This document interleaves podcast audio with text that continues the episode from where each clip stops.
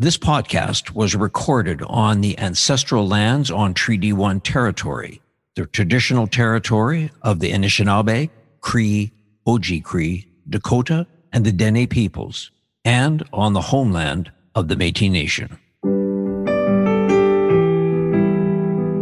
This is Humans on Rights, a podcast advocating for the education of human rights. Here's your host, Stuart Murray. On this episode of Humans on Rights, I would just ask all the listeners just to take a moment and relax because I have a more than usual lengthy introduction to my guest. And so here we go. Darcy Ataman, founder and CEO of Make Music Matter. My guest has dedicated his work to bringing an alternate form of music therapy to survivors of conflict and trauma. He developed the innovative Healing in Harmony program in partnership with Nobel laureate Dr. Denis Mukwege and continues to scale the innovation, which is currently running in 11 sites in eight countries around the world. In 2019, Darcy co founded A for A Artists for Artists Records and Publishing with legendary producer David Bottrell creating a groundbreaking publishing model for artists living in extreme poverty and conflict zones. As a music and video producer by trade, my guest, Darcy Ataman, continues to collaborate with creatives around the world, including a continued partnership with celebrated producer and photographer Platon and the People's Portfolio, most recently, Darcy completed the score of Platon's documentary film, My Body Is Not a Weapon. Now, Darcy graduated from the University of Manitoba with a Bachelor of Arts in Psychology and has worked internationally as a music producer, collaborating with countless artists and engineers. He's resulted in several Juno nominations. So, Darcy's done some amazing things and was recognized in July of 2020 he was awarded the Meritorious Service Cross by the Governor General of Canada for his outstanding humanitarian work. And in July 2022, Darcy received the Order of Manitoba for his dedication to enriching the lives of vulnerable populations in conflict and post conflict zones. He's a contributor to the Huffington Post and various other publications, has been a guest lecturer in places such as Oxford, locally here at the University of Winnipeg, and a range of international events speaking of the long lasting impact of music and its ability to restitch the soul. Now, one of the things that we're going to talk about in specificity today is an incredible exhibit that Darcy has launched at the Canadian Museum for Human Rights. And it has a direct relationship to February 24th, 2020, when Russia launched an unprovoked and unlawful military invasion of Ukraine. And Darcy's going to talk about his trip there with his team of uh, creative people, where he talked to artists, poets, musicians about what it's like to live under the watch of an unlawful and unprovoked military invasion by Putin.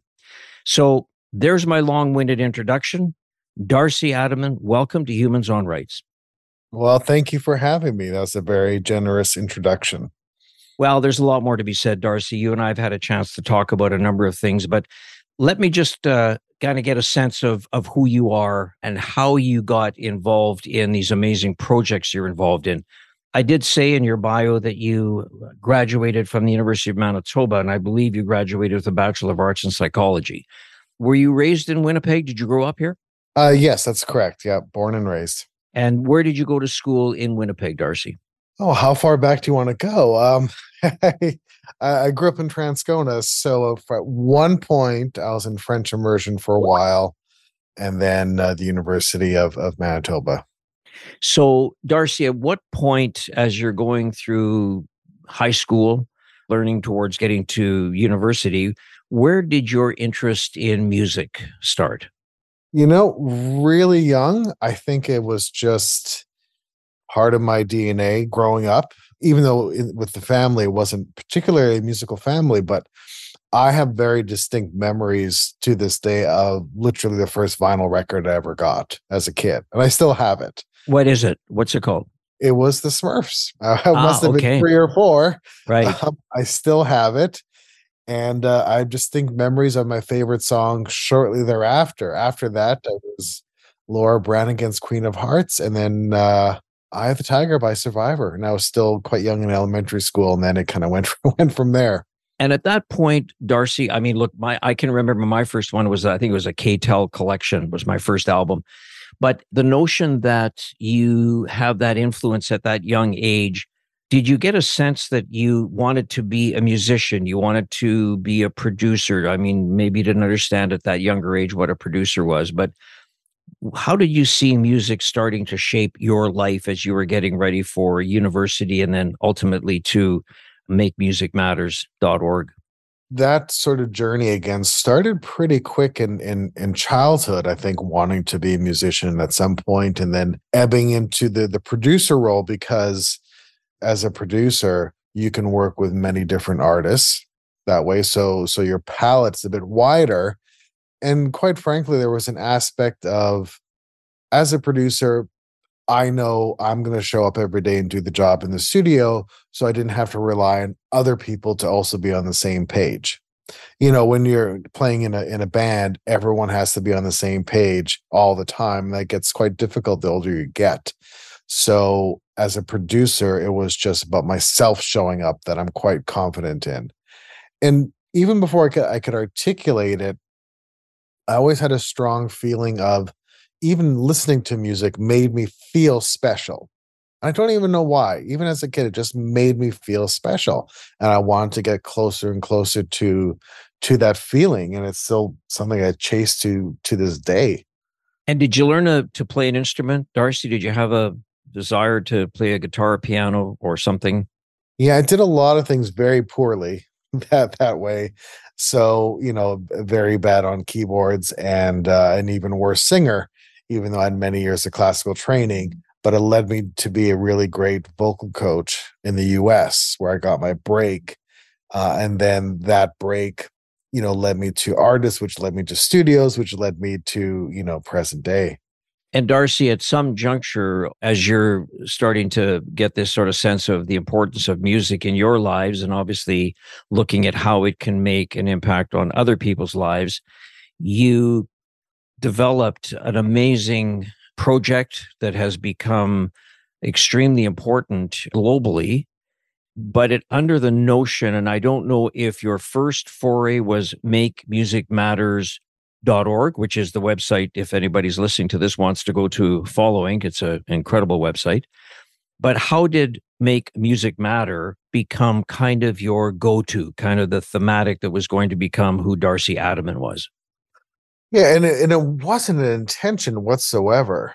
So during that that period, I was living in in Philadelphia and living with a fantastic recording engineer by the name of Shelly Yakus, who ended up being not only my roommate in Philadelphia but uh, mentor. So you know, Shelly had recorded countless classic albums from you know, U2 to John Lennon to Tom Petty to Fleetwood Mac. I mean, Alice Cooper just goes on and on and on. And I had the good fortune to get really close to him as as you know as as a as a friend, a mentor, and then just doing projects together. While that was occurring, it was in the it was in the time period where you had to dial up the internet, and the one computer in the office had the internet kind kind of deal. And so if, if, you're worth anything as a producer, it usually means you're in the studio 16 hours a day and and not really being part of normal society whatsoever. So that's what I was doing in Philadelphia. And to take breaks that just kind of reboot my brain, I would go online. And at one point, I discovered things like the BBC News and Al Jazeera, and it was a whole new world.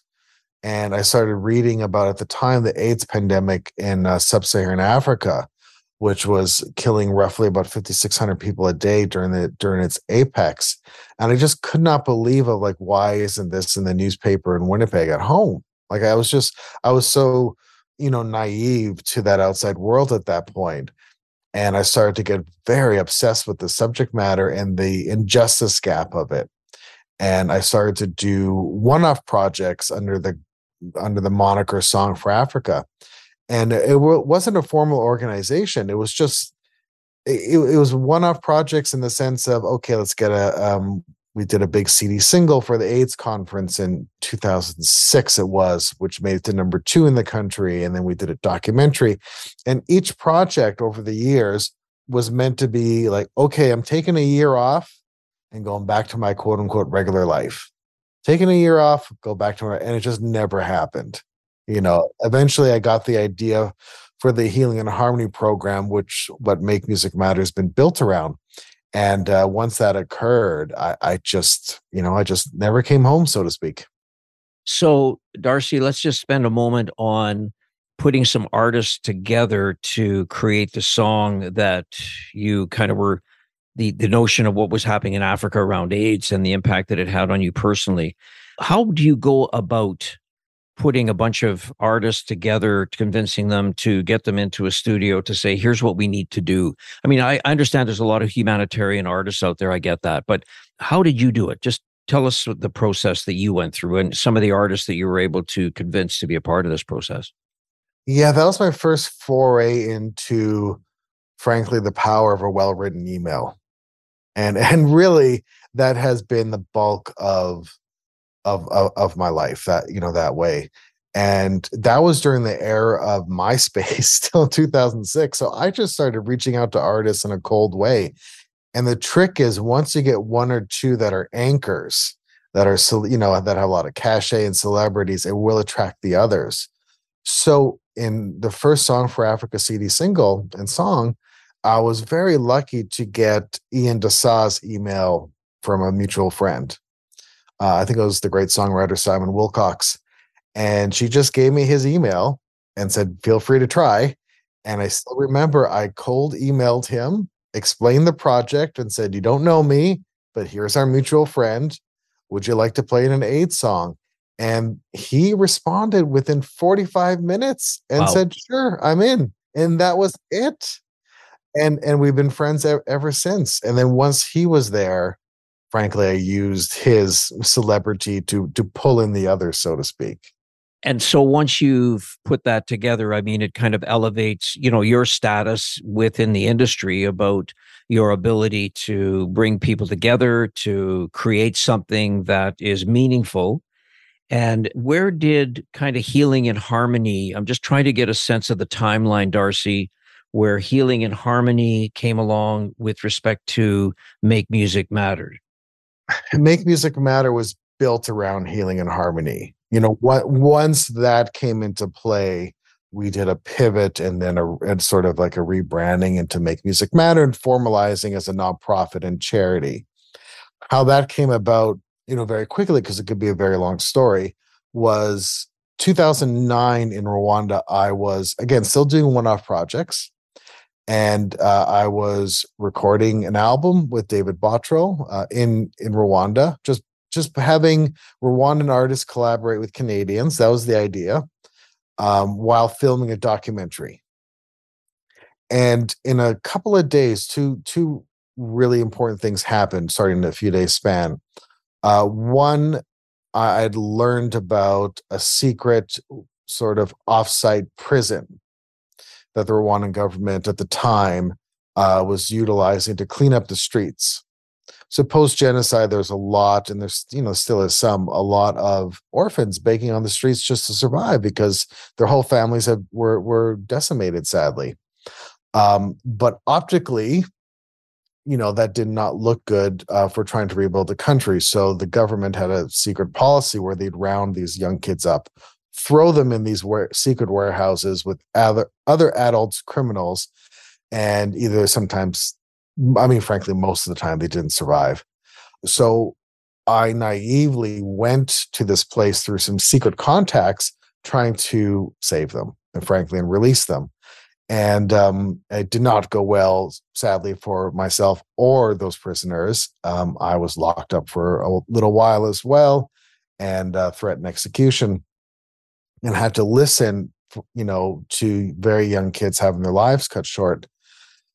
And then cut to a few days later, uh, we had one day off in this five week period, and we decided to give uh, the local kids a fun day of recording. And so we went to this little village in Rwanda, three hours away from the city. And the whole village had been waiting for us the whole morning. And the schoolroom where we set up in was packed with kids. And there was kids literally tr- calling through the windows trying to get in.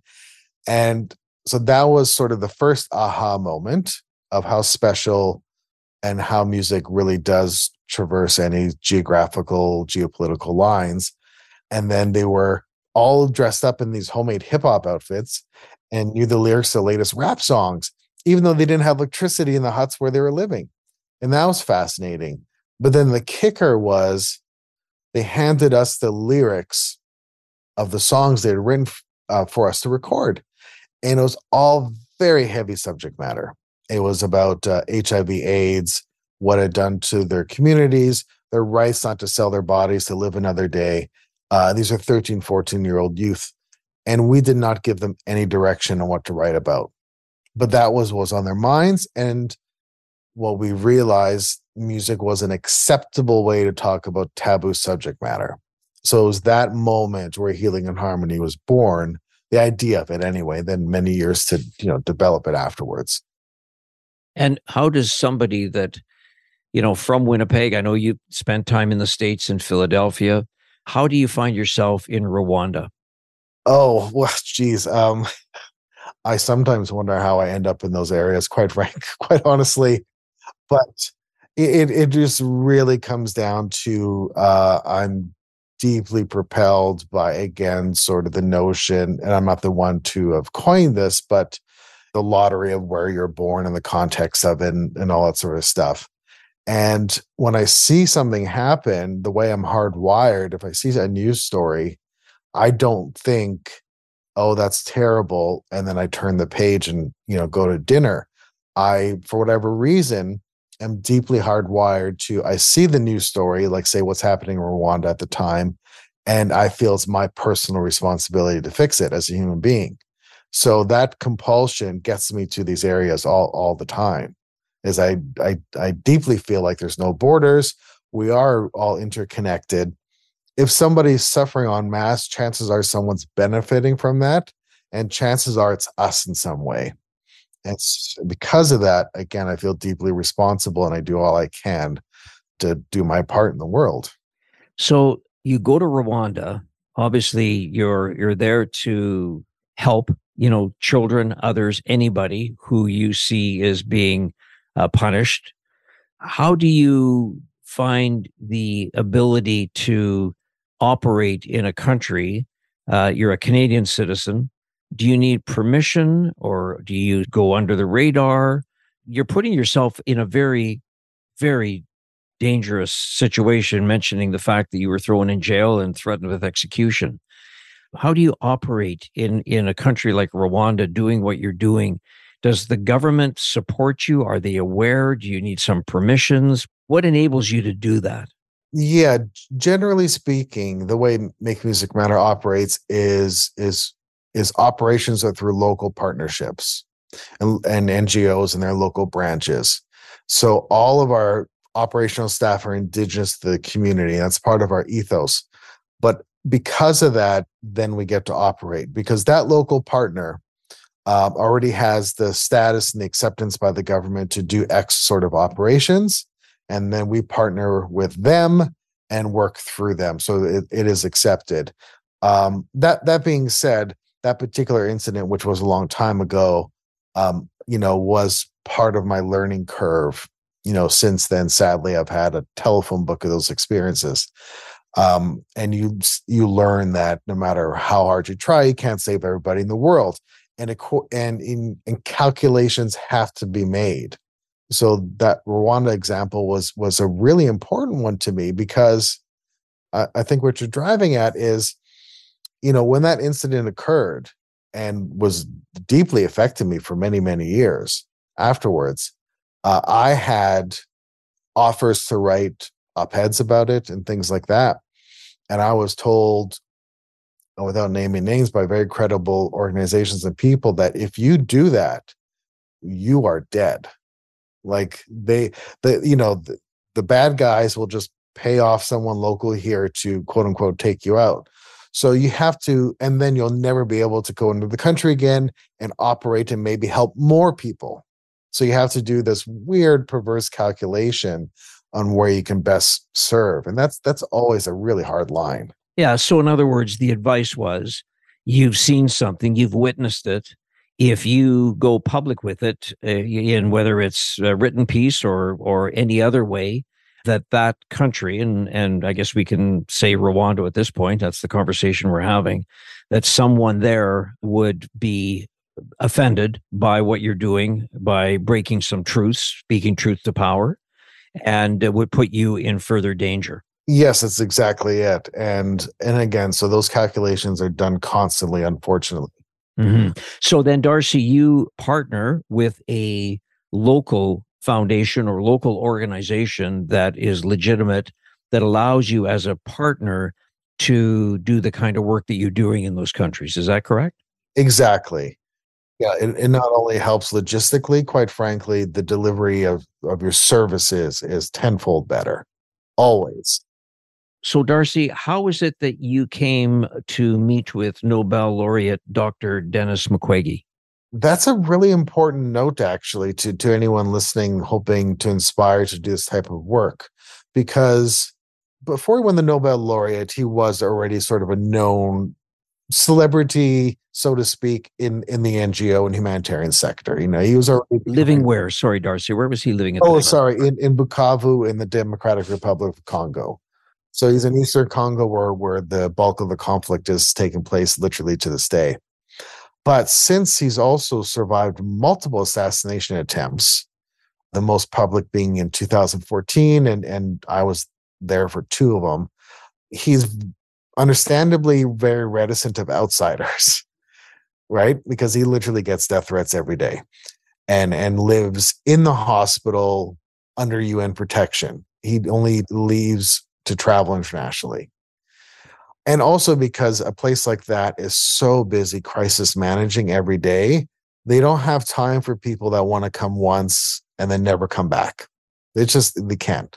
So the way I met him was uh, I got into the country through General Romeo Dallaire. He was able to help with my visa. He's a great friend and a wonderful hero of this country, as you know. Truly is. Yep. Then I had a friend who was a researcher at Harvard at the time vouch for me to get into the gates.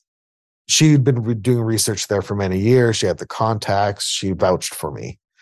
And then I literally just refused to leave I I lived there off and on as a local with electricity, running water, all that for three years, and followed up on every promise I gave Dr. Mukwege for three years before he granted me the first meeting with him.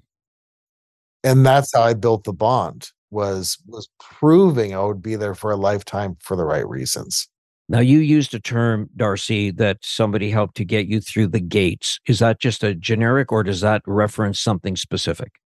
that's that's literally yeah specific, like a actual the gates so this the Panzi Hospital is situated in the middle of um, of a very unstable and dangerous slum. So there is gates, fences, guard towers, you know, all, all that stuff. Unfortunately, right.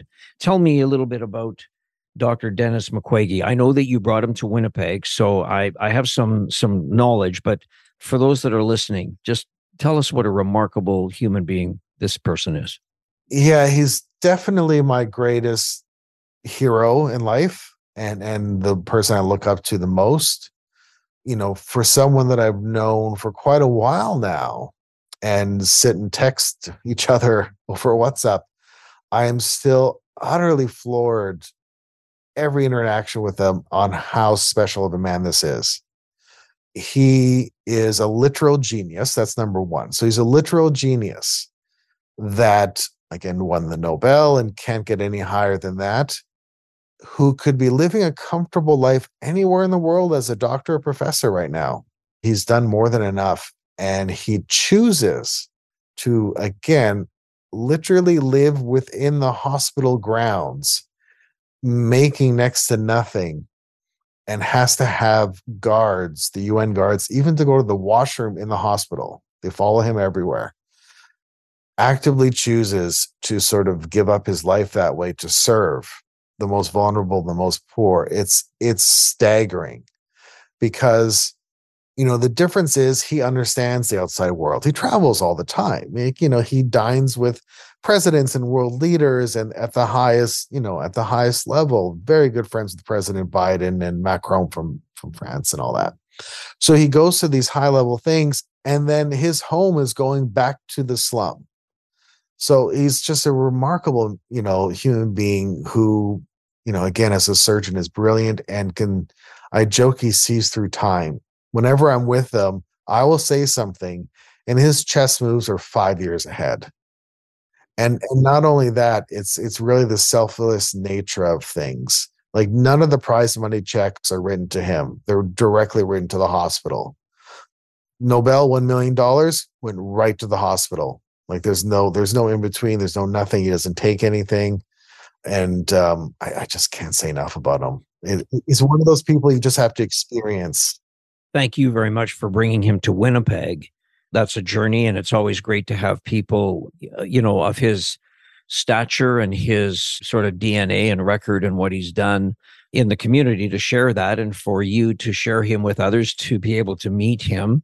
Can you tell me, Darcy, is there a relationship between the incredible work that Dr. Mukwege does and music?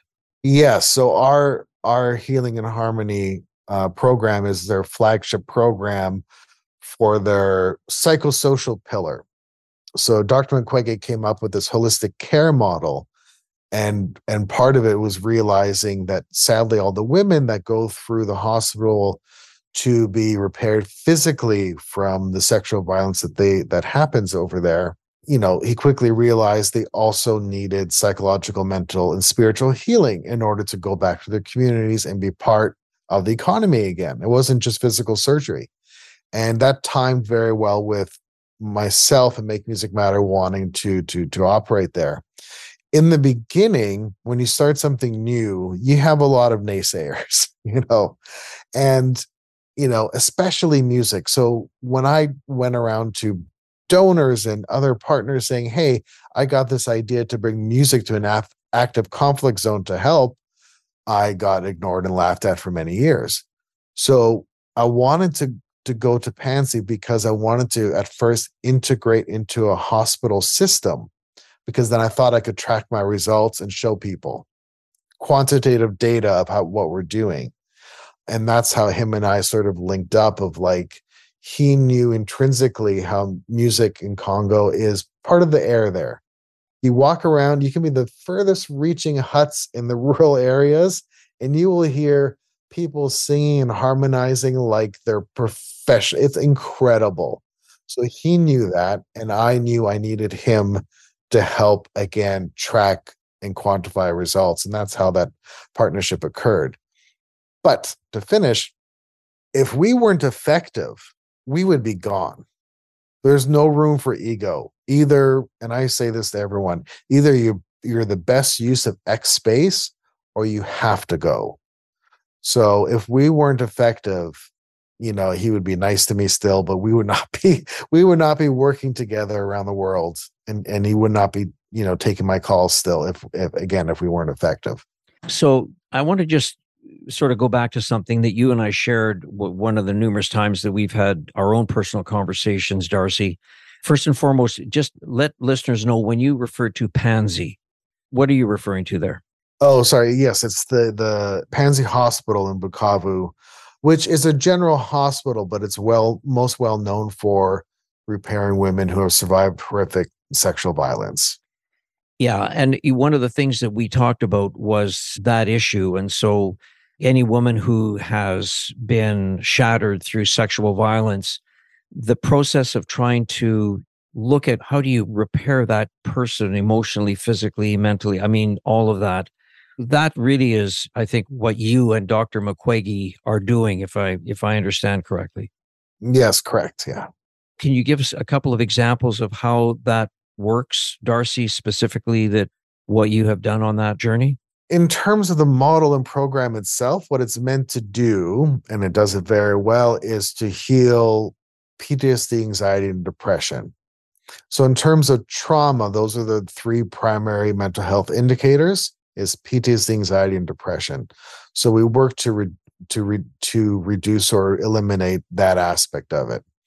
And which is critically important because in these areas where NGOs operate, there's lots of services provided sometimes. You know, education opportunities, skills training, microfinancing, all of that is completely useless if you're so traumatized nothing's going to stick in your head you can't get out of bed in the morning because you're too traumatized you know so you need that other piece to make all the other ones work. So we use a fun way the creative process to do that. So we actually build recording studios in these areas. So at, at Panzi hospital we have a recording studio right in there and the the women come in. Uh, we treat them. We call them artists, not patients. They work with a local music producer alongside a local psychologist in the studio. They go through the process of writing and recording an album like any other artist. While that occurs, we've developed a way to interject therapy in a way that's not particularly noticeable.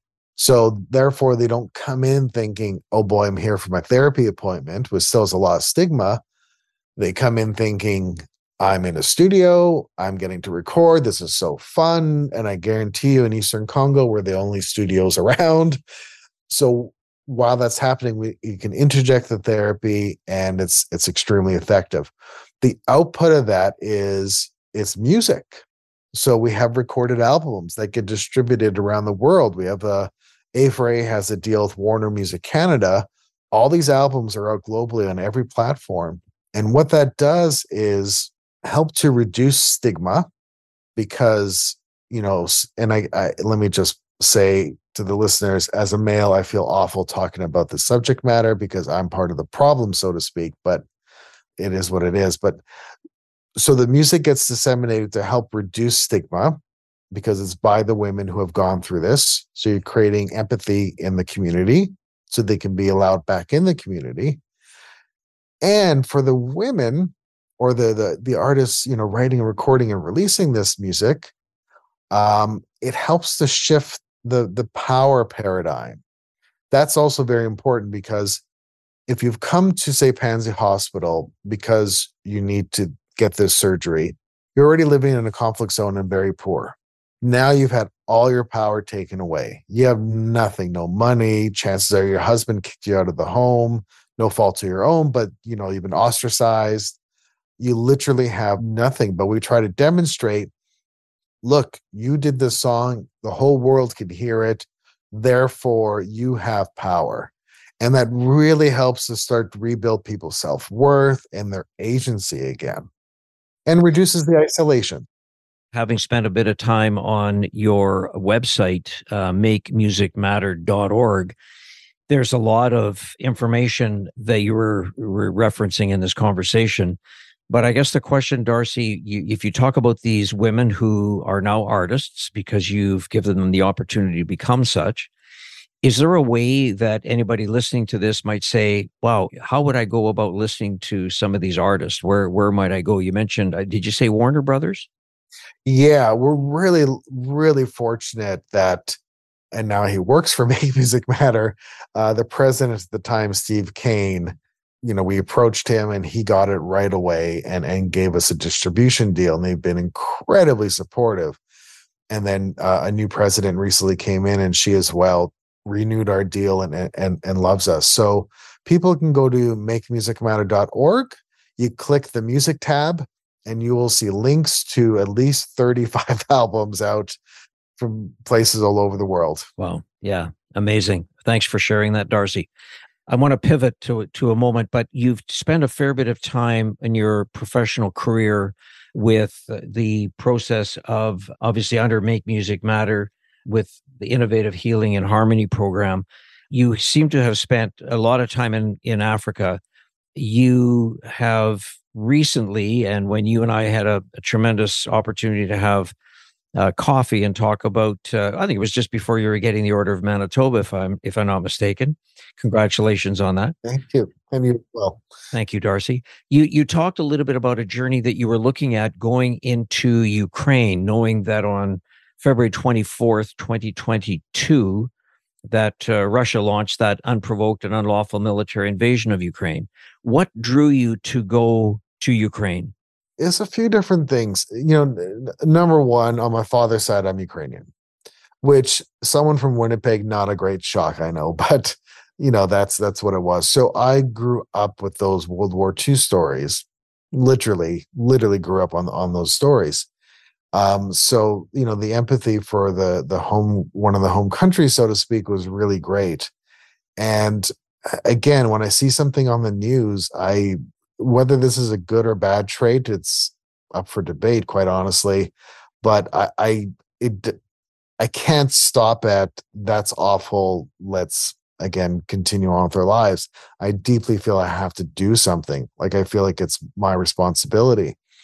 And so with this uh, Ukrainian Artists United project, it, it was my way of of doing something. And and also you mentioned I spent a lot of time in Africa, and I and I have I I, I lost count at trip number thirty something. So uh, you know, and I'll and I'll be planning trying to go again soon. So I spent a lot of time in these areas, and I know, I know one war is extremely isolating. You do feel like you're the only person going through it because I, I have survived many you know times when there's an attack where i was and you have to you know hide run flee. It's extremely isolating uh, and you feel like you're the only person going through it and you feel like where's the rest of the world? So when the war in ukraine broke out and it was one that the media was paying more attention to quite honestly compared to the conflicts in africa i thought this was a great opportunity to humanize conflict because these are all individual people that walk the earth. They're not numbers. And uh, I thought this project, you know, this was an opportunity again to to humanize conflict. So tell us about the process. I mean, you're going into a, a war zone. You're a civilian going into a war zone. What's the process of departing Winnipeg on an airplane and finding yourself in a war torn country like Ukraine and engaging with artists how does that all come together? I mean i have a practical answer and and the philo- philosophical one is not great because because what you just said i had a lot of people in my life come up say the same thing of like what? You're doing what? And how are you going to do it? And the the truth of the matter is these things i'm just very comfortable with I'm extremely uncomfortable with everyday regular life. You know, the exchange with the barista to get my coffee or going to a grocery store is really a lot of is really hard for me. Um, or or anything to that ilk. But coming up with an idea to go to Ukraine to do an art project, it, it's the oddest thing is it makes complete sense to me. And it does it does not give me anxiety whatsoever compared to to everyday life. So with, with that, and and I'm used to being in these areas. You know, I, I, was accused of being a spy in southern Sudan and had to flee there. So all all these things are are I've just grown a pretty good muscle for.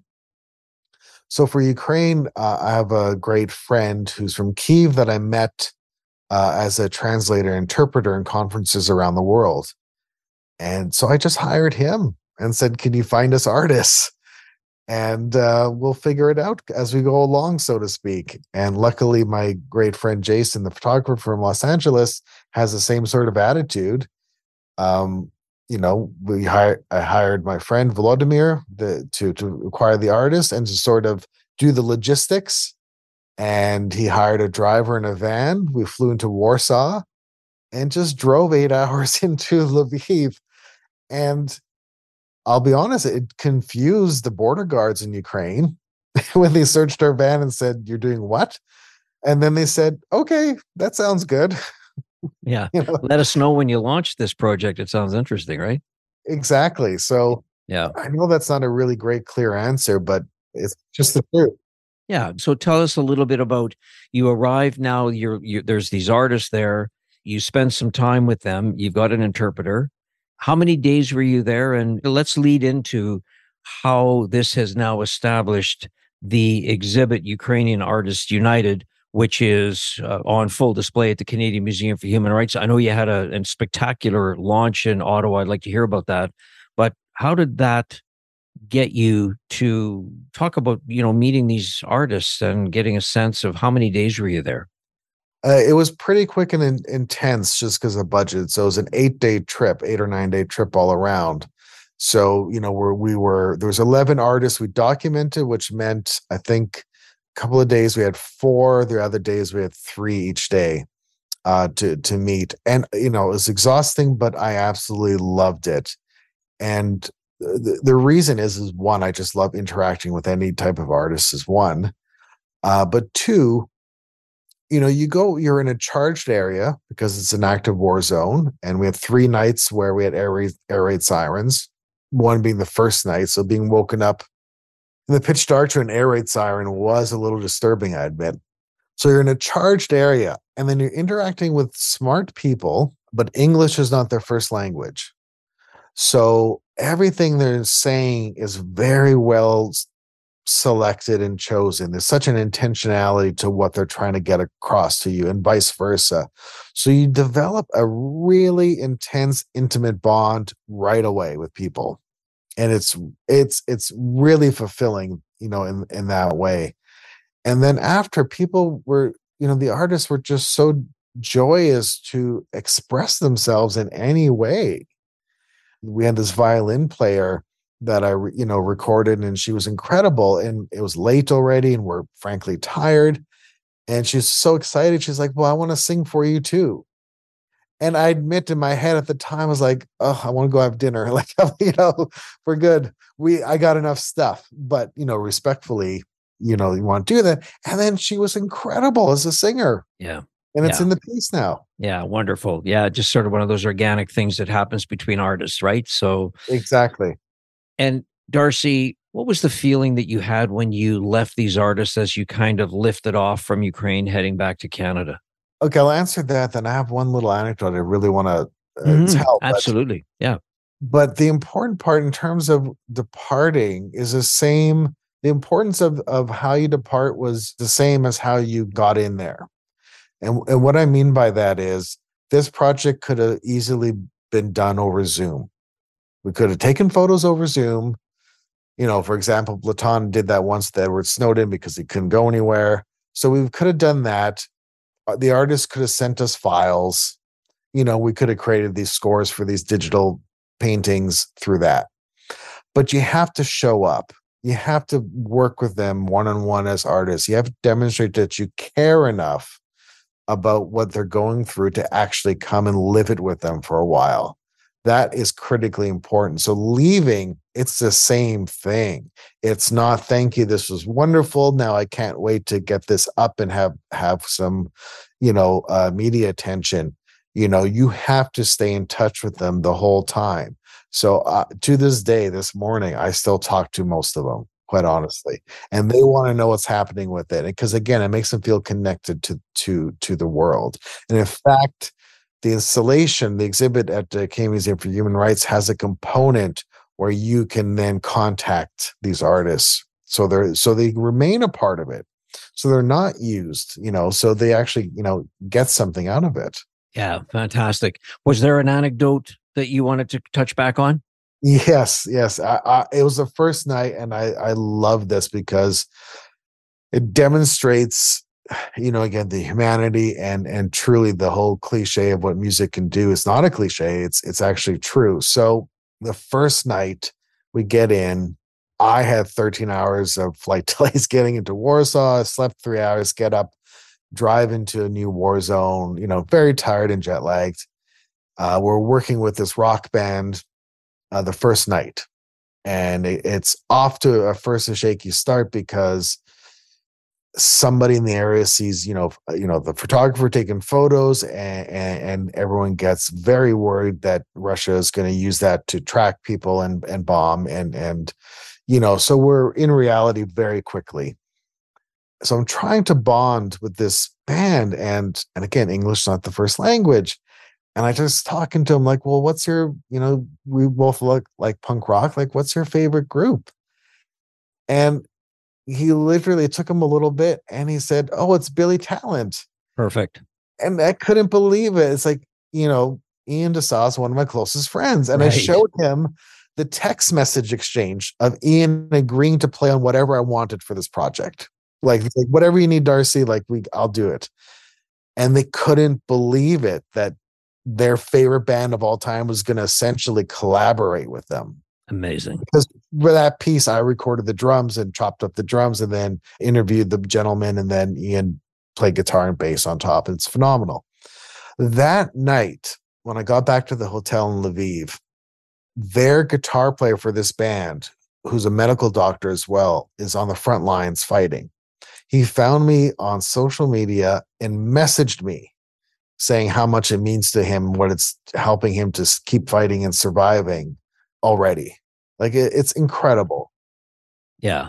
And uh, you know, Billy Talent, I know that your your relationship is is very tight there. Yes. To be able to have that conversation in war torn Ukraine with another artist, I mean, it just I'm trying to be more creative, but all I can sort of come back to is the name of your organization, Make Music Matter. It it does, and it is right. I mean, it's incredible. It really does. And kudos to these other artists, and I, am not sure if I should say it or not, but all these guest artists, like guys from Billy Talent and the Trews, and you know, we have some re- we have a lot of A-listers that collaborated. They all did it on a handshake and friendship. No money, no paperwork. That was it. Yeah, no, and that's I mean, that clearly is is kind of your mo darcy i mean it's yeah. how you roll and how you operate and why you've been as successful as you have been in some very challenging and difficult circumstances. Tell us a little bit about your launch in ottawa with the launch of the ukrainian artists united uh, project. Yeah thank you. That was a really fantastic night. Uh, to me it was important to have symbolically like a federal launch you know since again you know the, the most number of Ukrainians outside Ukraine is Canada, specifically Winnipeg. Uh, I wanted a federal launch to then ebb into the installation at the Canadian Museum for Human Rights.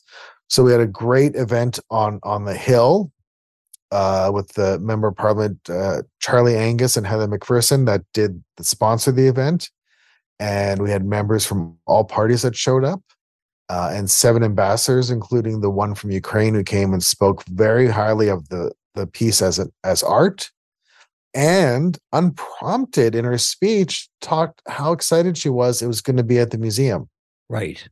So that was very special. Yeah, yeah, no, for sure. And so congratulations on that, Darcy. That's amazing to be able to sort of, you know, kind of get that launch, right? As you say, federally, and then you're bringing it into what the Canadian Museum for Human Rights, located in Winnipeg, is a is a national treasure. If people go to the Canadian Museum for Human Rights in the month of February to see your exhibit that you've curated along with the CMHR, Ukrainian Artists United, what will they see, Darcy? They're going to see 11 different phenomenal artists from Ukraine, like ranging from, you know, again, violin players, guitar, rock band, a cappella group. I'm trying to remember who, you know, who else. Uh, one member of parliament from Ukraine who's an incredible singer, an art curator, a PEN Prize winning poet, a painter, like just brilliant people. You're going to see their moving image, like a digital painting, so to speak, of the photo we took of them. And with that, there's a two minute score that's embedded into their image. Half of it is what I recorded there with them, like pieces and samples I recorded with them.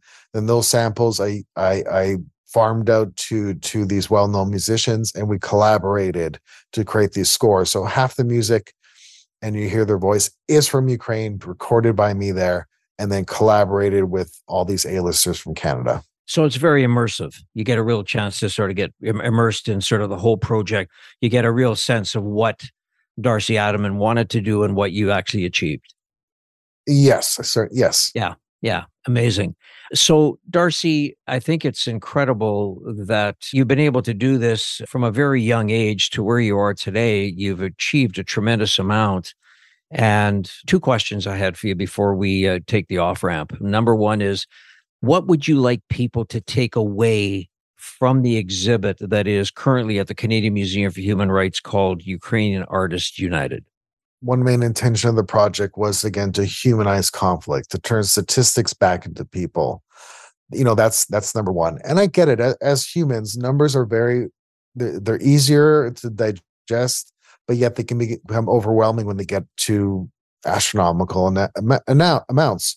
So I wanted to take that back and make sure behind each statistic of people that are suffering and dying and all the tragedy are actually flesh and blood people with hopes and dreams through the lens of artists because that's that's how I see the world. Yeah. You know, that's number 1 and then hopefully to keep it in the news cycle frankly longer. And as, as a long-term thing it's not only the the the advocacy for it but it's the realization that you know it's really still just luck that we're not in the same situation. You know i hope it doesn't happen but one day we might be in the same position and need some help from the world. Yeah I, and i i just sorry i apologize for interrupting. I i just know i listened to you know, an interview from somebody who was a Winnipegger who was in Kiev, and his comment as he was driving around trying to find place for his family was to say, "Please don't take freedom for granted." It's so true, you know, and I've been personally in enough of these situations, mostly in Africa, but to know when actual war starts, it is so enveloping you are so helpless. I guarantee you, like, if there's automatic gunfire, which tragically I've been around, you know, a fair amount, you have no clue where it's coming from. Like everything goes from it's fine, and then a millisecond later, you know, what's going on, and you have no power over it whatsoever.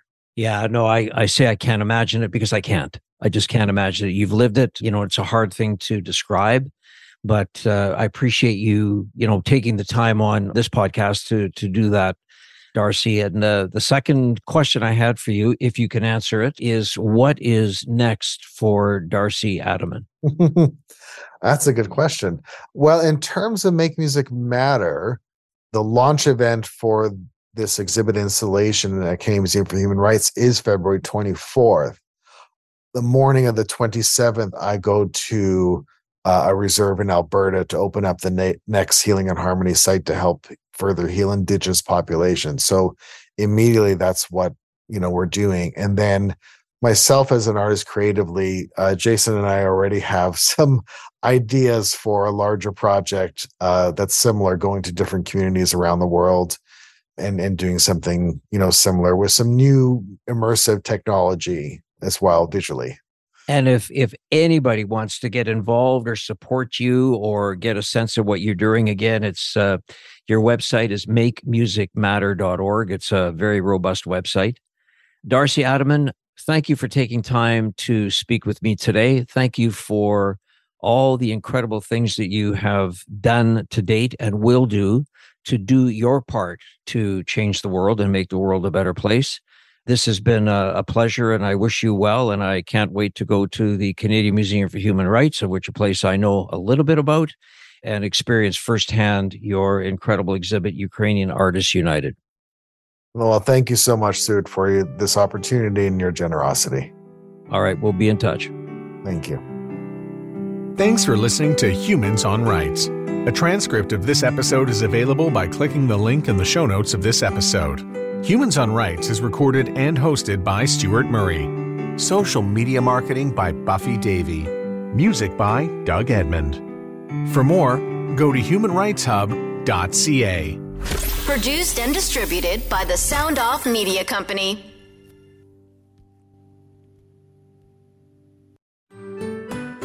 I'm Andrea Askowitz. And I'm Allison Langer. And we are the hosts of Writing Class Radio, a podcast, but we are so much more. We have writing classes. So if you are looking for live online classes where you can join a community, write to a prompt, get feedback, and get better, check out all our classes at writingclassradio.com. And listen to our podcast wherever you get your podcasts and at writingclassradio.com.